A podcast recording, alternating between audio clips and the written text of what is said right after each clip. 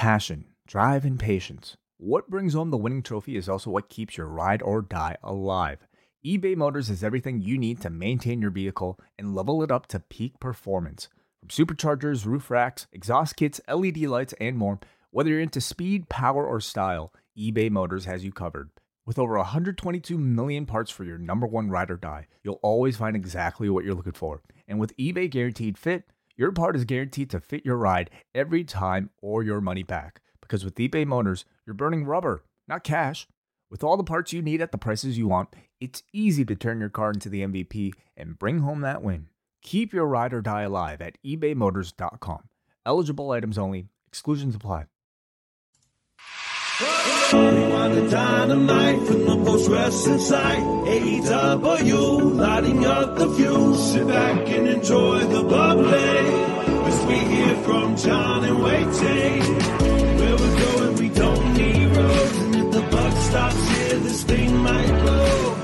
Everything you hear are opinions of the show. And if you don't like it, go to the forums and let them know. Let them know. Hello, everybody, and welcome to Rewind to Dynamite. It is John Pollock and Wai Ting, a packed night here in the world of professional wrestling. How are you doing tonight? I'm doing pretty good, John. Happy to be back. Happy holidays. That's right. When was the last time we talked?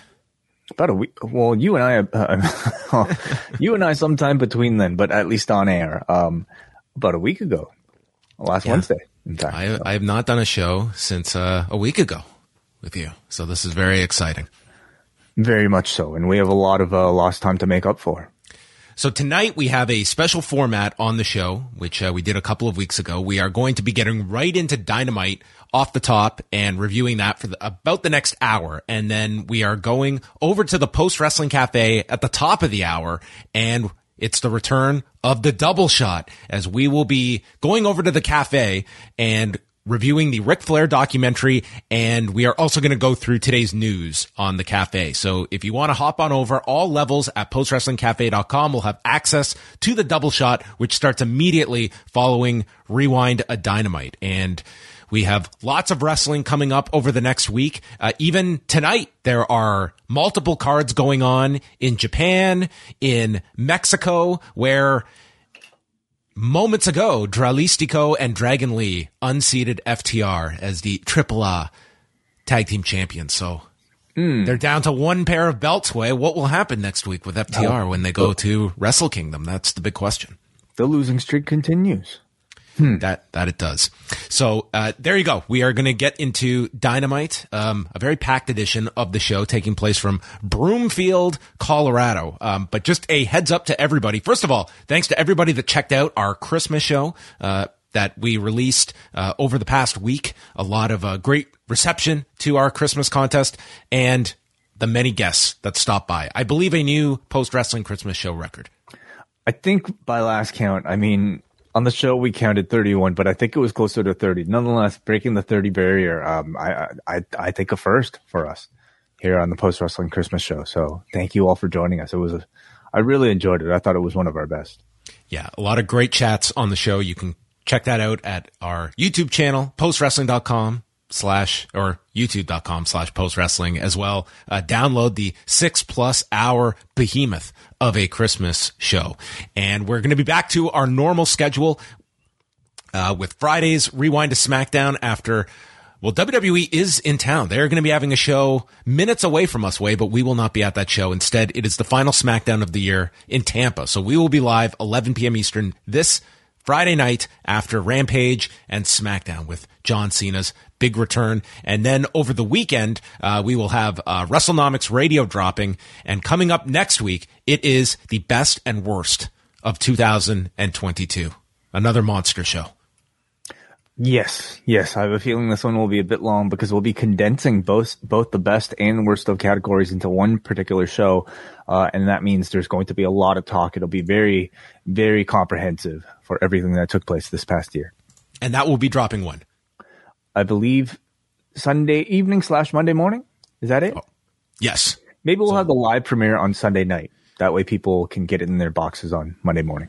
Okay, so look out for that Sunday night, Monday morning as you wake up. It will be there, uh, going through the best and the worst of 2022. And for Post Wrestling Cafe members, uh, we have put up the five year anniversary show that we did in Newark, New Jersey. If you want to check out that 90 minute Q and A that Wai and I did, uh, all members of the cafe get the video and the audio versions of the anniversary show. And we will be doing a cafe show next week covering Wrestle Kingdom. So, uh, $6 gets you in the door, postwrestlingcafe.com, perks at all four levels, uh, including at the espresso tier where you too can choose such legendary events like the WBF World Bodybuilding Federation Championships, WWF Superstars from 1992, or our next review, WrestleMania 8 from Indianapolis in the Hoosier Dome. Coming up shortly. Yeah. So a lot Very of bonuses soon. coming up in the Post Wrestling Cafe. Let's get into Dynamite tonight, the final one of 2022 at the First Bank Center in Broomfield, which it was noted at elevation. So even more impressive for that, that trios match we got in the middle of the show. But opening things up, Bryan Danielson against Ethan Page. And out walks Stokely Hathaway alongside Ethan Page wearing a baseball hat to cover his bald head. His bald head. His bald head that uh, Bryan Danielson um, challenged him to grow hair out of. So, um, were we going to get Bryan Danielson um, showing up with meat, maybe like a drumstick or something. Um, to his what insult, is re- retaliation, um, or, or a Trader Joe's bag, or maybe a Walmart bag or something. Yeah, this is this is quite the uh, personal battle that they have engaged in. MJF appears, and he is in the private box with a woman, unidentified, that he calls the the one hot woman in Colorado, and calls him Brain Damage Bryan and watches the match. And that was all of the involvement of MJF on this entire show. Mm-hmm. Like he was there, but this had to be maybe one of the most minimal appearances by MJF I can recall. Yeah, I don't know if this was just sort of like you know the gimmick where he he'd go to a different town every single time with with like a new you know female companion on his arm, or if this was supposed to be the introduction of somebody more permanent. Um, probably the former but uh, really just kind of you know there to, to to provide his presence in the feud. That's all. Yeah, just he physically was there overlooking this match. So uh, this distracts Danielson. So Ethan capitalizes, and then Page is like screaming up at MJF, and we see Danielson come back. These two chop one another. Their chests are so red, and then Danielson stomps the Achilles of Ethan Page. Not enough matches uh, we get where they work over the Achilles of the opponent. That's what you go for in a mm-hmm. fight. Go after the Achilles. Yeah, uh, yeah, yeah. I mean, certainly, um, you know, if if if uh, you're playing basketball, for sure. Yeah, but in wrestling as well. Yeah, Wai's out for blood when he's playing pickup basketball. Yeah. Uh, Hathaway distracts and then Ethan hits a kick that sends Danielson off the apron. We go through the break. Uh, Danielson misses a flying knee off the apron that they attribute to Stokely Hathaway uh, getting in the way, but then Page sends him into the steps, power slam on the floor, and then a slingshot cutter that Danielson kicks out of, uses some up kicks, gets the LeBell Lock, but Page gets to the rope. And then after a power slam off the turnbuckle by Page, Danielson can't get up. The ego's edge gets stopped and then ducks a clothesline, hits the Busaiku knee, stomps, and Danielson applies the Regal stretch, which is not identified as the Regal stretch by the announcers. And Ethan Page goes out cold rather than submitting at 16 minutes and 25 seconds. I found that pretty interesting. You know, the fact that, um, I mean, it makes all the sense in the world why Danielson would be using Regal's finisher. This is a whole story of him trying to get revenge for the guy who attacked his, his mentor. Um, William Regal is, is really kind of the central, a central character in this entire program. So it makes sense why he uses the, the, the, the move, but it, um, shouldn't it have been called out and made a big bigger deal of? Yeah, surprising that Excalibur at least you know wouldn't be um, the first to notice it. I mean, it felt like a pretty central storyline point, so it just kind of makes you wonder. You know, are they pulling back on on the Regal specific mentions, even though this is an entire storyline crafted around him. so bizarre. It's like the guy's gone. He's going back to WWE and he's still like this looming figure over the, the main title well, storyline. Last week it was not an issue at all. Like, you know, Bryan clearly brought it up in the promo. Um, Eh, it could be nothing. We could be making eh, maybe Excalibur just you know decided not to mention it uh, because maybe it seemed obvious enough. But it was interesting at least. How mad, how mad can Danielson be when Regal has explained this was his plan to get this title on MJF knowing that MJF would kill him and he would be stuck with this title? Um, Did he know MJF was going to kill him?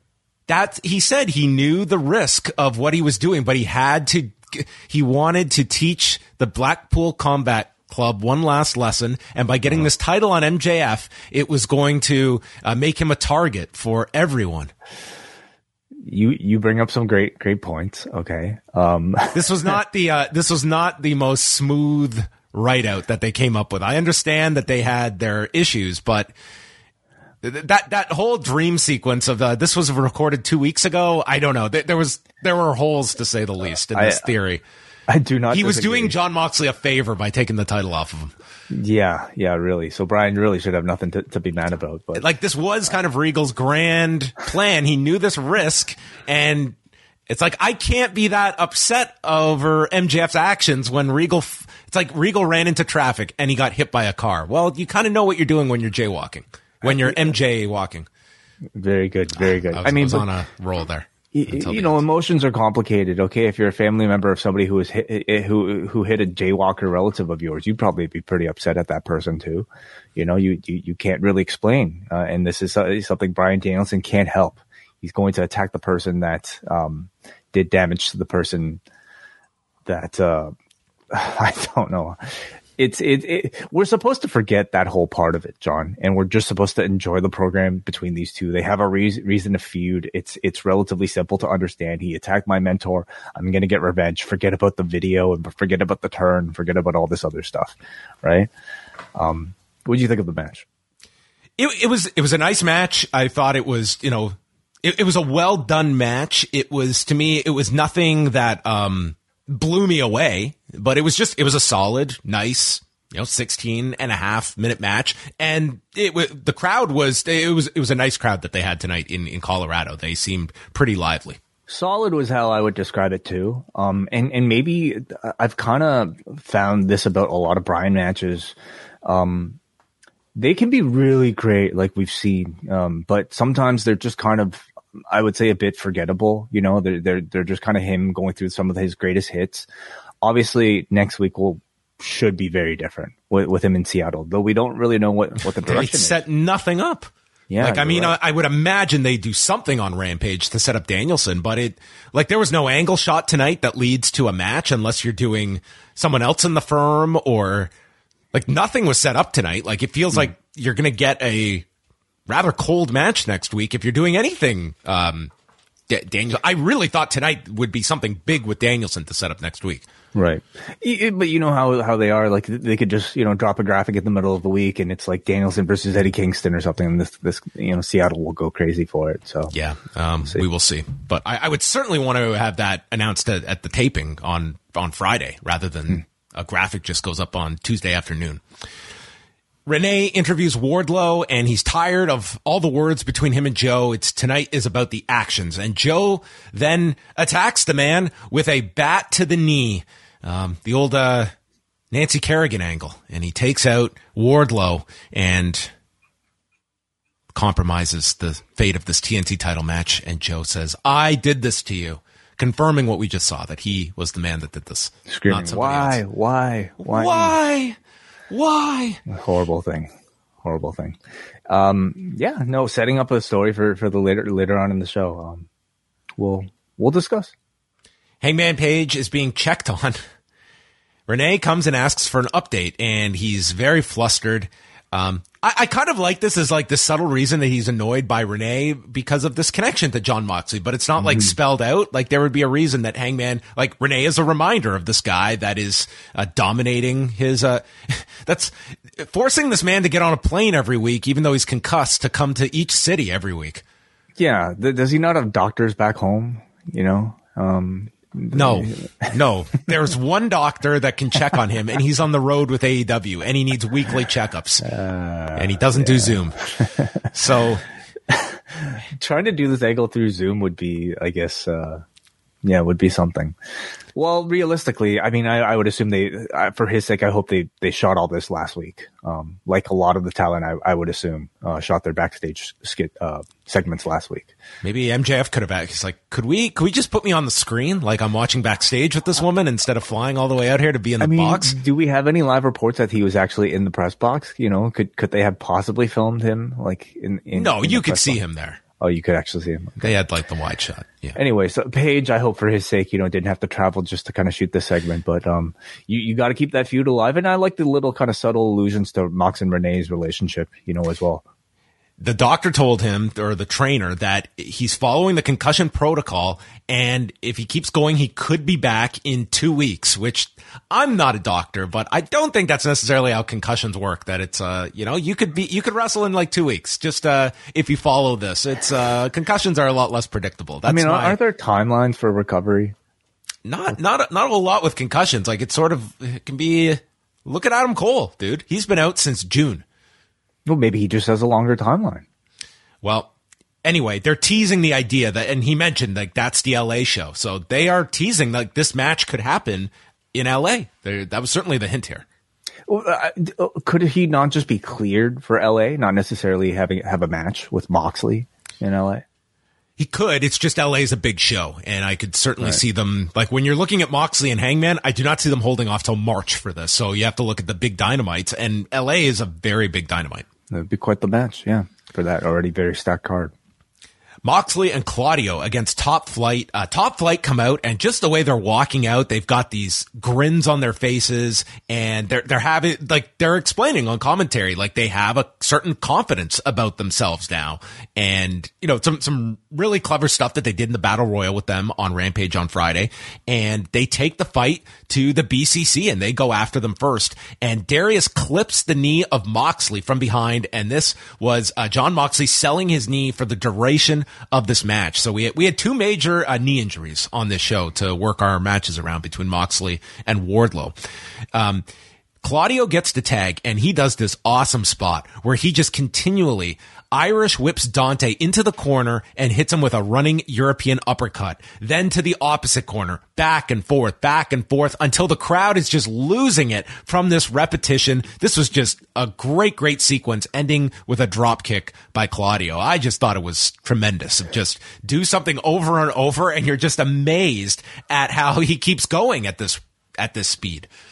It's similar to, um, you know, when, when guys do like the tope suicidas, you know, one after the other repeatedly, or like in Claudio's case, I think we've seen him do, you know, take some great hot tags where he just kind of like, it's like he grabs the invincibility star and just kind of goes wild around the ring. And it's one of the very spectacular cardio superhuman feats that we've seen him do in the past. Then Claudio goes for the giant swing to Darius and he's swinging him, but he's not the legal man. And Dante is in and starts leaping over his brother as he swings around him. It was like that. Do you remember those? Bop it? Not bop it, but you know what I'm talking about? That thing when we were kids that you had and you could put it around your ankle and swing it and it would count. You know Yeah, what I'm talking bop about? it? Skip it, skip it, Skip it. I think that's it. Skip it. Skip it. Yeah. Yeah, that's what that's what this reminded me of. Let's skip it with his brother. Yeah. I mean, this was this this should be an option in the video game that you can play. A mini Skip game, it yeah. Mm-hmm. with Top Flight and Claudio. So Moxley then uh, tackles Dante, breaking up the cover. He's selling the knee very effectively. Uh, I, I thought Darius, like this was one of his best performances since Yeah. since coming back. Standing Spanish fly. Um, then there's a backslide kick out by Claudio into the neutralizer, and everyone thinks this is over. And Darius kicks out of the neutralizer, and the kick out was great. Claudio's reaction, being stunned, was great. He's questioning the ref, and then Claudio just goes to town with elbows. Moxley takes off Dante's head with a lariat. And then there's more elbows, a paradigm shift to Dante on the floor, which the camera missed, but they did get the replay. And then Darius fires back at Claudio with a slap. Claudio removes his mouth guard and kills him with one final European uppercut to win the match with the deadliest European uppercut in 1326. I love this ending. I love when Yeah. guys win with alternative moves that educate you that a match can end with a different move. Um, they totally flipped this with the neutralizer and using the European uppercut. I thought Top Flight got a ton out of both the battle royal last week with the elimination and then hanging with these two and giving them that, that extra oomph to their characters in this. I, I thought this was a really tremendous match. I like that, you know, um, at least, especially with the, the Blackpool Combat Club and, and really, you know, for a lot of AEW acts, I mean, the, the emphasis isn't necessarily on having one spectacular finishing move. It's more so about crafting the feeling of the match feeling like a finish. And in this case, it was almost like, um, you, you had Claudio having to deliver the, you know, sort of like final uh, execution uh, role, um, you know, by, by delivering that one final sh- uh, straightforward shot, nothing fancy, nothing technical, just a big, you know, athletic strike. And I think I would say like we love Claudio, uh, spectacular like athlete, but I I don't know if like the mean streak has necessarily translated from, I think, you know, what is a very active, violent physical style, but I, I just haven't really gotten the sense of it in his personality. And I kind of got it here towards the end where like you just kind of saw a bit of anger and rage in his eyes as he delivered that final Euro uppercut and almost stood there almost like in shock of like, the, the type of zone he he found himself in, and I think it's something he he needs to kind of unlock to like take himself to the next level. So this was really great for me to see. Top Flight did really well using their high flying to make up for their lack of size here. Uh, but you know, in doing so, it just it made Claudio and Moxley look like these monsters, you know, absolute monsters that they would have uh, otherwise probably not necessarily felt like like back in the WWE, for instance, where they would only wrestle guys like either their size or bigger. Here, like both of them look like monsters, so it, it was really great for all parties involved. Yeah, I think you know there's a time you could have Moxley and Claudio go for the tag titles at, at some point. Like I think that that's an an option that y- you could use with these two. I'm not at all saying you, you should do this in anywhere in the near future, like because they're both so over and they're important as baby faces. But man, them as like a bona fide, like the BCC is like a real heel team would, would be really interesting.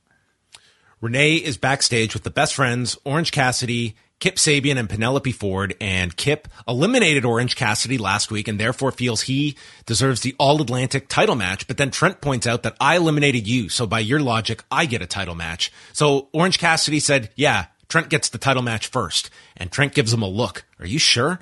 And Kip is looking forward to watching the best friends face one another, and that's going to happen on Rampage. Trent challenging Orange Cassidy. Sounds interesting. Yeah, like you know, anytime like two faction stablemates or tag team partners face each, face each other, it's it creates an interesting sort of like uh, built-in dynamic, and it's certainly a match I'm looking forward to more than the the match they're promising at the end of all of this in Kip Sabian versus Orange Cassidy. I mean, it's I'm really sorry, you know, like Orange Cassidy has I think had a pretty good run so far with the All Atlantic Championship, but I would not classify Sabian as like above many of the opponents that he's already had. And no Trent Seven. Um, I don't think he, he wasn't that he wasn't on the show last week, wasn't here this week, so I, I, I don't know what his status is. If he's seems like a per date, you know, appearance. Like he's probably has established that connection, but might not be brought in every single week. Hook comes out to take on Baliyan Akki. And this was the same hook match we have seen many times. Uh, overhead suplex, cross faces, red rum in 57 seconds, and the backdrop for an angle. So ha- it, it, it was the same, but like I'm not complaining. Like I love these like hook squashes. We've had them for a long time on Rampage. We're getting them on a bigger stage now on Dynamite, and I think they're incredibly important right now to establish him to a bigger audience and also to set up the type of match we want to see him have with a more prominent, bigger, seven foot tall opponent.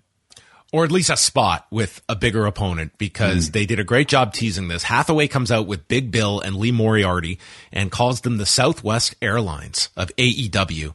And so they're going to go after Hook when was, was that is that like a like a, a news thing? Like I, I didn't what, what's that reference? I'm not up on the Southwest, Southwest Airlines. Airlines really bad.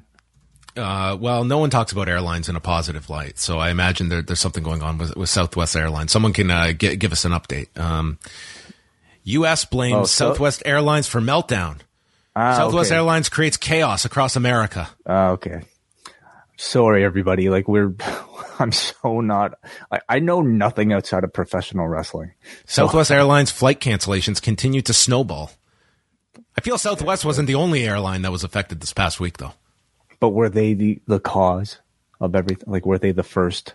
The inciting? Cancels more flights, draws federal investigation. So, um, well, th- well, there, there you have it. So, Southwest, bad week. I Guess so. Yeah. Uh, would you be offended if you were called the Southwest Airlines of this show? I It's not a diss if you have to. Google it to find out what your insult is. So Jungle Boy is out. He attacks Moriarty on the ramp, and then Big Bill and Hook go. I would say face to face, but this was like face to chest, and just the visual was tremendous here. A very uh like Taz Pam Bam Bigelow feel to it, and they face off and Big Bill goes for the choke slam, but Hook counters and he teases the T-bone. And this crowd, dude, they were just ready to see this. Uh, but they saved it and Big Bill goes again for the choke slam and Jungle Boy hits him with a two by four, saving Hook. And when they do this spot and he T-bones Big Bill, uh, that place is going to go nuts whenever they do this. completely. Th- And- this is what I thought they were going to do with Wardlow and Satnam Singh with the power bomb, and they never, they never did. Did they d- eventually do it with Satnam Singh? I can't even Uh, Dude, I recall don't, now. I don't remember, man. Like once I don't feel they I have no did. idea. I I mean uh, the fact that we we don't remember may, maybe says something about uh, you know how how worthwhile it was. I already have uh, you know a better kind of feeling about about this hook and, and Big Bill thing. Um, to me, it's like a great use of a big cast in their company to basically kind of play big object for Hook to throw. Um, they, I, I want them to keep this tease out for you know quite a while before they, they actually give it to us because I, I mean it's it's it's the more the longer you delay the, that gratification, I think the bigger the reaction is going to be. I thought Hook looked so awesome here. You know, uh, first of all in the squash match, but in this stare down, he's got incredible like um I think confidence in his face and him being this much shorter than Big Cass or Big Bill and just looking at him not wavering at all. Like you've done such a great job of building Hook's stature to feel like he's a monster in the company already. So now when you're actually putting him up against a monster, it doesn't feel that unnatural. Nonetheless, it will still be very impressive to see him, you know, do the moves. So I'm really looking forward to this, like, you know, Jungle Boy, Hook team up and, and even this tag match. It, it, it's great for Big Bill and Moriarty. They recap Jericho's loss to Action Andretti and then the fireball attack on him last week to explain his absence. And Jericho cuts a promo that Starks turned down an opportunity of a lifetime. He's foolish and small minded and will be a flash in the pan and that he doesn't have all the tools yet. He's going to school Starks next week because he is a wizard, the Ocho, and warns Action Andretti not to return to the to AEW. Leave with the highlight of your career and go back to the indies. And he's putting an end to the Ricky Starks experiment when they face off next week in Seattle. Yeah. Decent promo, Jericho. The follow up to the Mogul affiliates minus one key member. Um, Swerve explains that they had to replace Keith Lee, and this is Parker, and this other guy. You'll learn about him soon enough. You'll learn from him uh, if you sign up to, to Fightful Select. and then Wheeler Yuta enters and challenges Swerve to get violent and dirty on Rampage. So it will be Swerve Strickland against Yuta. Yeah, yeah. So they're keeping the mystery of this uh, tattooed man that that we've now known as a former baseball player um, hidden. We we don't know his wrestling name. I'm I'm I'm kind of excited. I, I want to know the backstory that they've crafted, crafted for this guy. Knuckleball. Yeah, sure. Um, and I more so want to just get a close up of some of these tattoos. Like what I have no idea. what is going on there? I'm sure there's a know. deep meaning.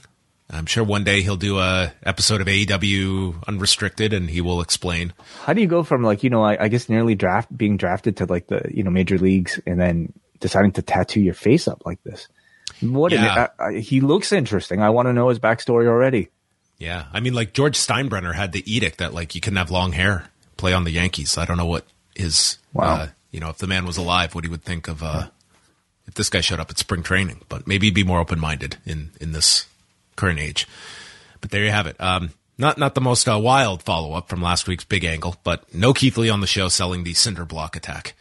As he should should not. Yeah. yeah. Cinder blocks and fireballs. That's definitely a week off. You don't think Lee will come in next week just to you know get get a flashlight uh, in his eye to see if he's cleared? He should have had to fly out to just to check how bad how bad things are, and then you have a you know torched up Action Andretti, you know, with a cane trying to find his way backstage. I hope they didn't book him on Southwest.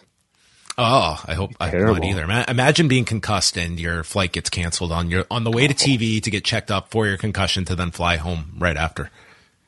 It sucks you to don't get have your bags? in pro wrestling. You don't even get a vacation out of it. You still got to stay home.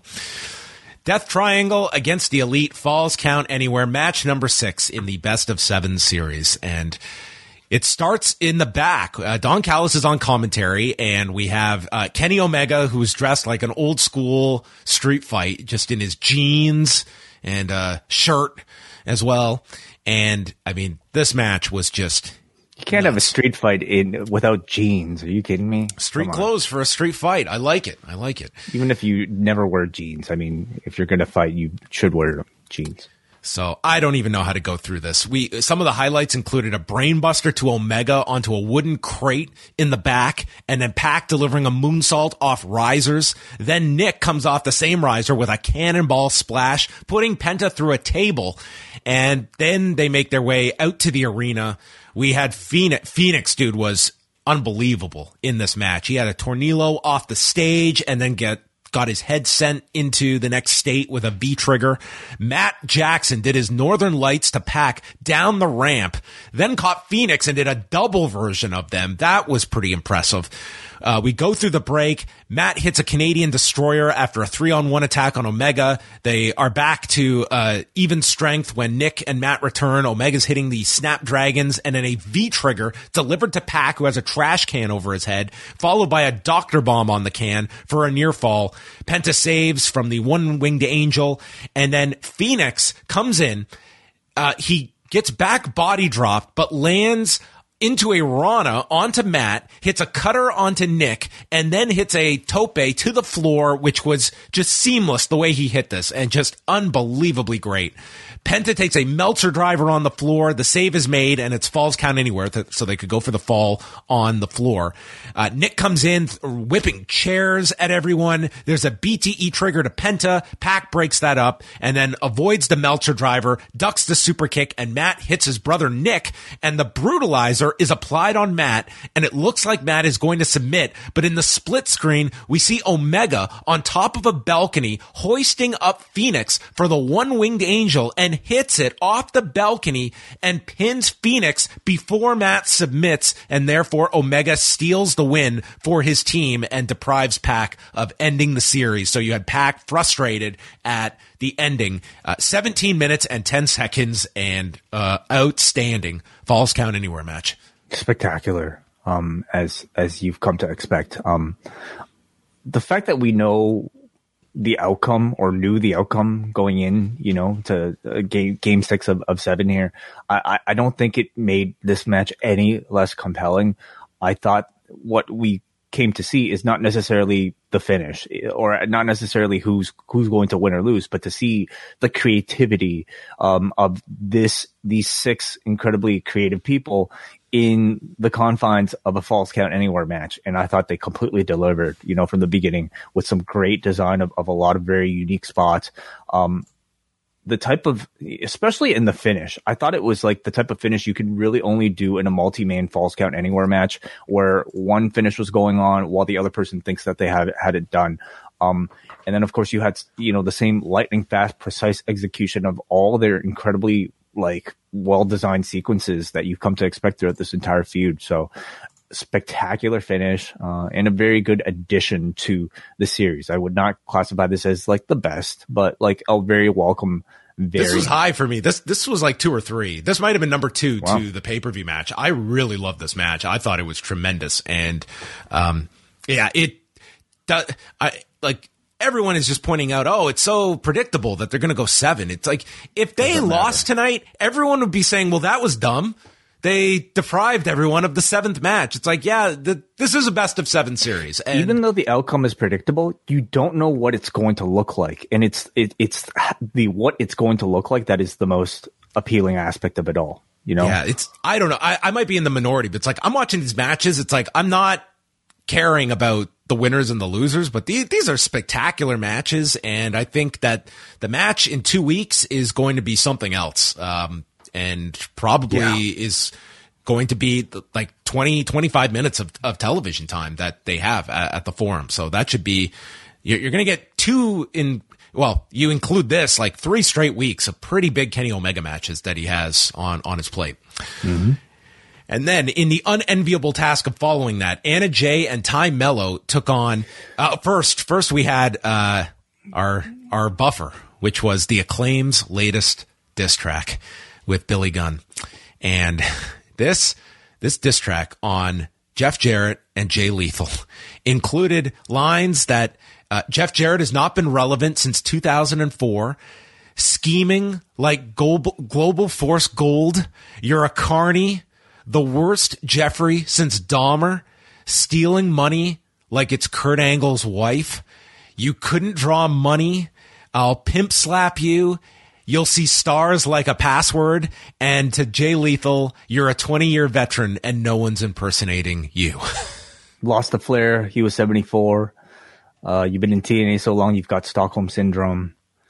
Uh, Jarrett carries a guitar but can't play one lick. Only thing he strokes is his, um, you know, it's some great lines from Caster here. this. This was really, really strong in terms of writing.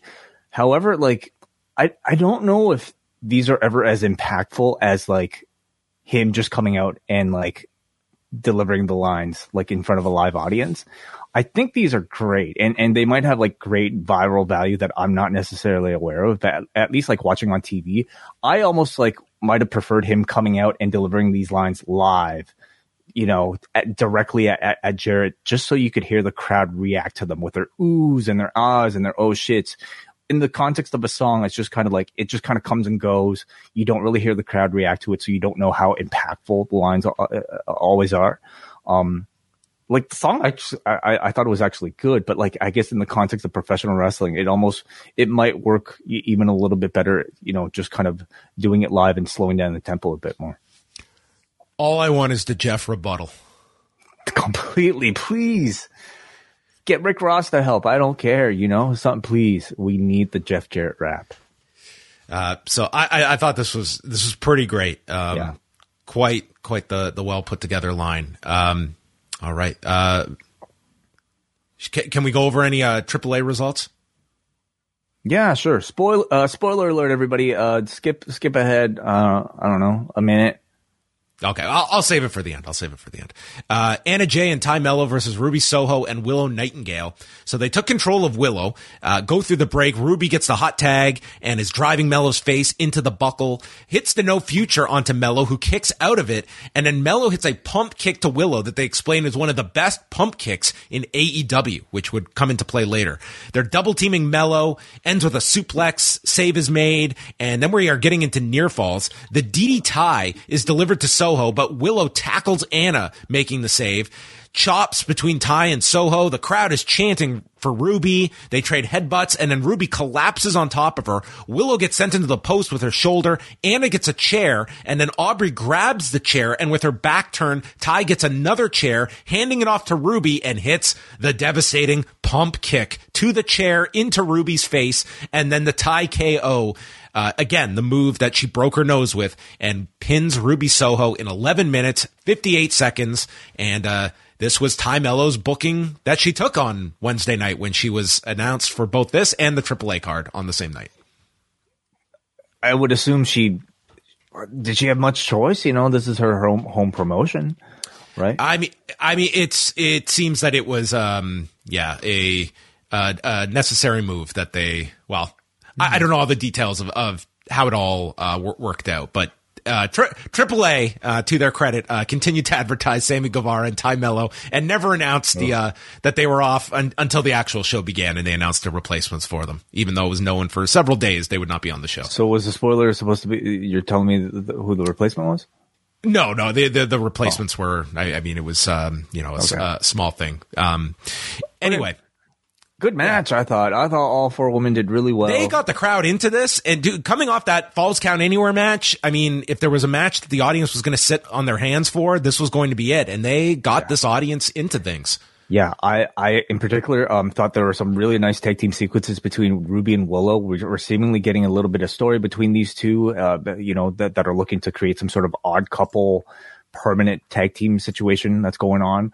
Um, because Willow is so happy all the time, it, it's kind of prompting Ruby to kind of play the more constantly pissed off, you know, um, always aggressive type of uh, um, um, uh, I, I, I guess uh, partner, and it, it's made her at least in this match a lot more aggressive in ring and and I think as you saw with like Hikaru Shida versus Jamie Hayter and and with Toni Storm like that added aggression is I think what catches people's attention uh, when you know uh, in the women's division right now in AEW so I'm I was happy to see it here TayJay I think are actually a very good heel tag team um, Tay Conti, I think, is, is, is actually a very good heel. She knows how to control the crowd.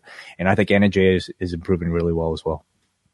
Lexy Nair interviewed the Gunns who are leaving because they have reservations and they'll address their win over FTR next week. Gotta wait till next week. Rampage on Friday. We will hear from Jamie Hayter. We will hear from Jon Moxley and then Orange Cassidy against Trent for the All, uh, All Atlantic title. Jade Cargill against Kiera Hogan for the TBS title and Swerve versus Wheeler Yuta. So uh, a nice lineup for, for Rampage. Swerve and Yuta I'm looking forward to, but I mean, yeah, not necessarily like the most important um, maybe this is where MJF, you know, will will do stuff. That again, I would have advertised that if like MJF was going to be on Rampage again, like that should be announced. Like, yeah, you can put the graphic out uh, the next day, but you know, use your use your audience because if you announce MJF will speak on Friday, I feel that would that would be something meaningful people would want to hear. And then Dynamite next week, all they've announced is Starks and Jericho with more to come on Rampage. So probably by Thursday morning, people will know uh, some more matches. It is the new Dynamite, everybody. That's right. New year, new Dynamite.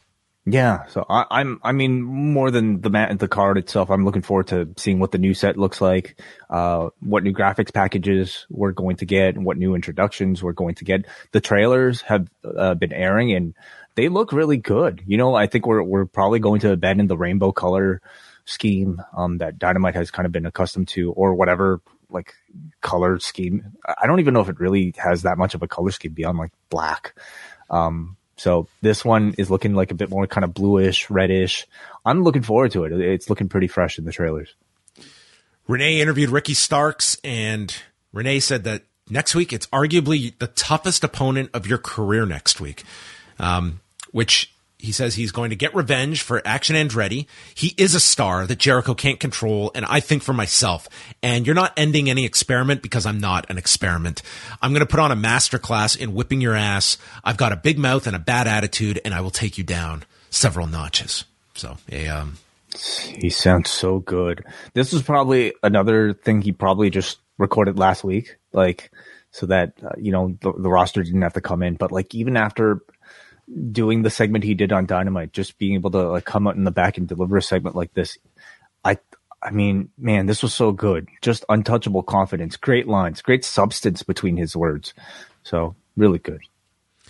And the main event is Samoa Joe and Wardlow for the TNT Championship. Joe cuts a promo that Wardlow is suffering from stage fright, so we probably won't see him tonight, and said he was going to call out one of the Denver Broncos, but you've already suffered enough L's this year. And then Wardlow hobbles his way out and he overcomes the doctor's orders and he is going to come in and the match begins.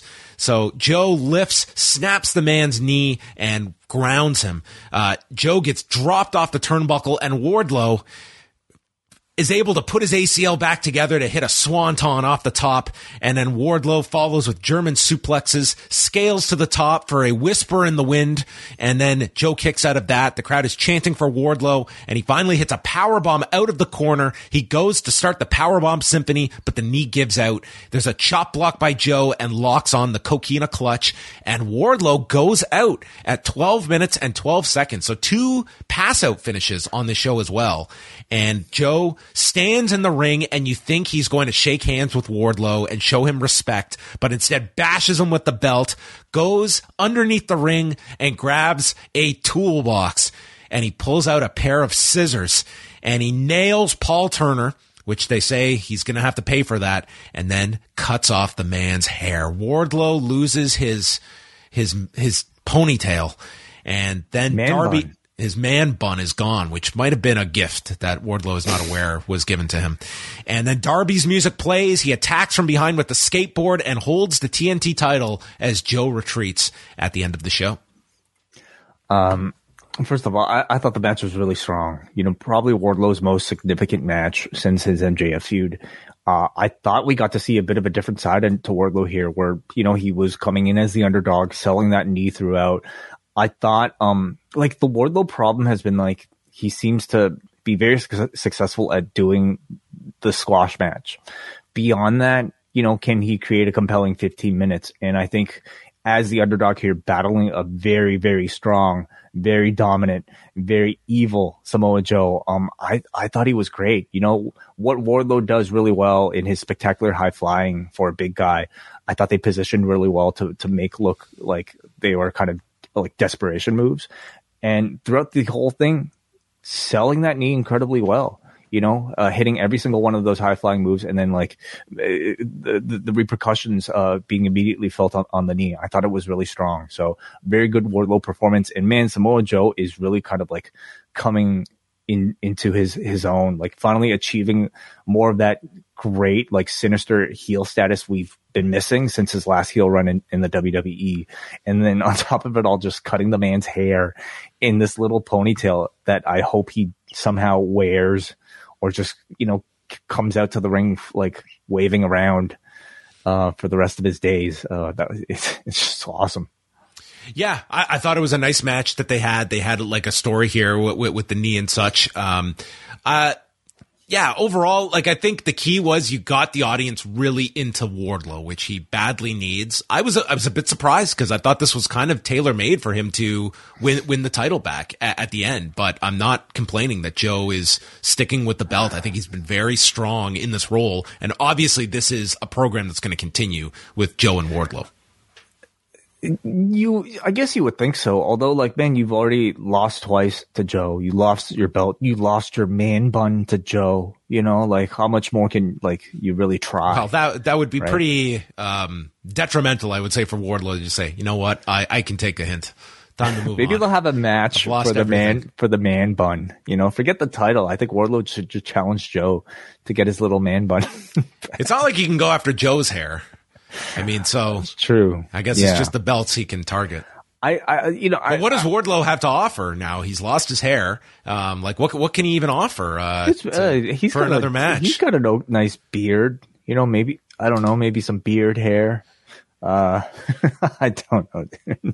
I I'm, I'm not really entirely certain that like they're going to continue because Darby looks to be the next program. Okay, um, and Joe is clearly the more valuable property right now. You know, Wardlow might be your future, but I think Joe Joe is the now. He's a guy that you can you know build Ring of Honor around. Whereas Wardlow, I don't know if you like should kind of start him back up, like from you know a, a, a different direction. Well, there you have it. That was Dynamite. Uh, in a couple of minutes, we're going to be flipping on over to postwrestlingcafe.com. So for our patrons, uh, if you check your inbox, there is the link there to join us uh, in that room. Uh, I think before we uh, we sign off here, we will go through the uh, the feedback that we got for Dynamite. So we will go to Jay in Colorado, who attended the show tonight and says that um, he's typing this as they're getting ready for Rampage. I was one of the guys wearing the Brandon Cutler tracksuit in the first couple of rows. Great crowd tonight. We only have had one show here, and it was the second to last before the pandemic. So it's been a while. The energy felt good. Nothing crazy happened off camera, but after the show, Wardlow grabbed his hair and threw shit around. Tony Khan came out a few times. Ortiz came out to get the energy up for Rampage and tell us about the new Santana and Ortiz sneakers. Santana and Ortiz sneakers, they're still together. I thought they they broke up as a team long time Well, ago. they've got sneakers together. that might okay, be- well, that might be kind it. of awkward. Where is Santana? He's hurt. Oh, okay, He's All right. out for a while. you gonna get these shoes? No, no, I won't be. All right, cool. That's nice. Do you Anything want else? the other one here? Oh yes, yes, of course. We go to uh, Brian from New Jersey who says, "Heck of a show with a lot of great wrestling. A show long story to lead into the main event. Very solid stuff after the main event, and solid build for the weeks ahead. Short stick drawn by the women, unfortunately.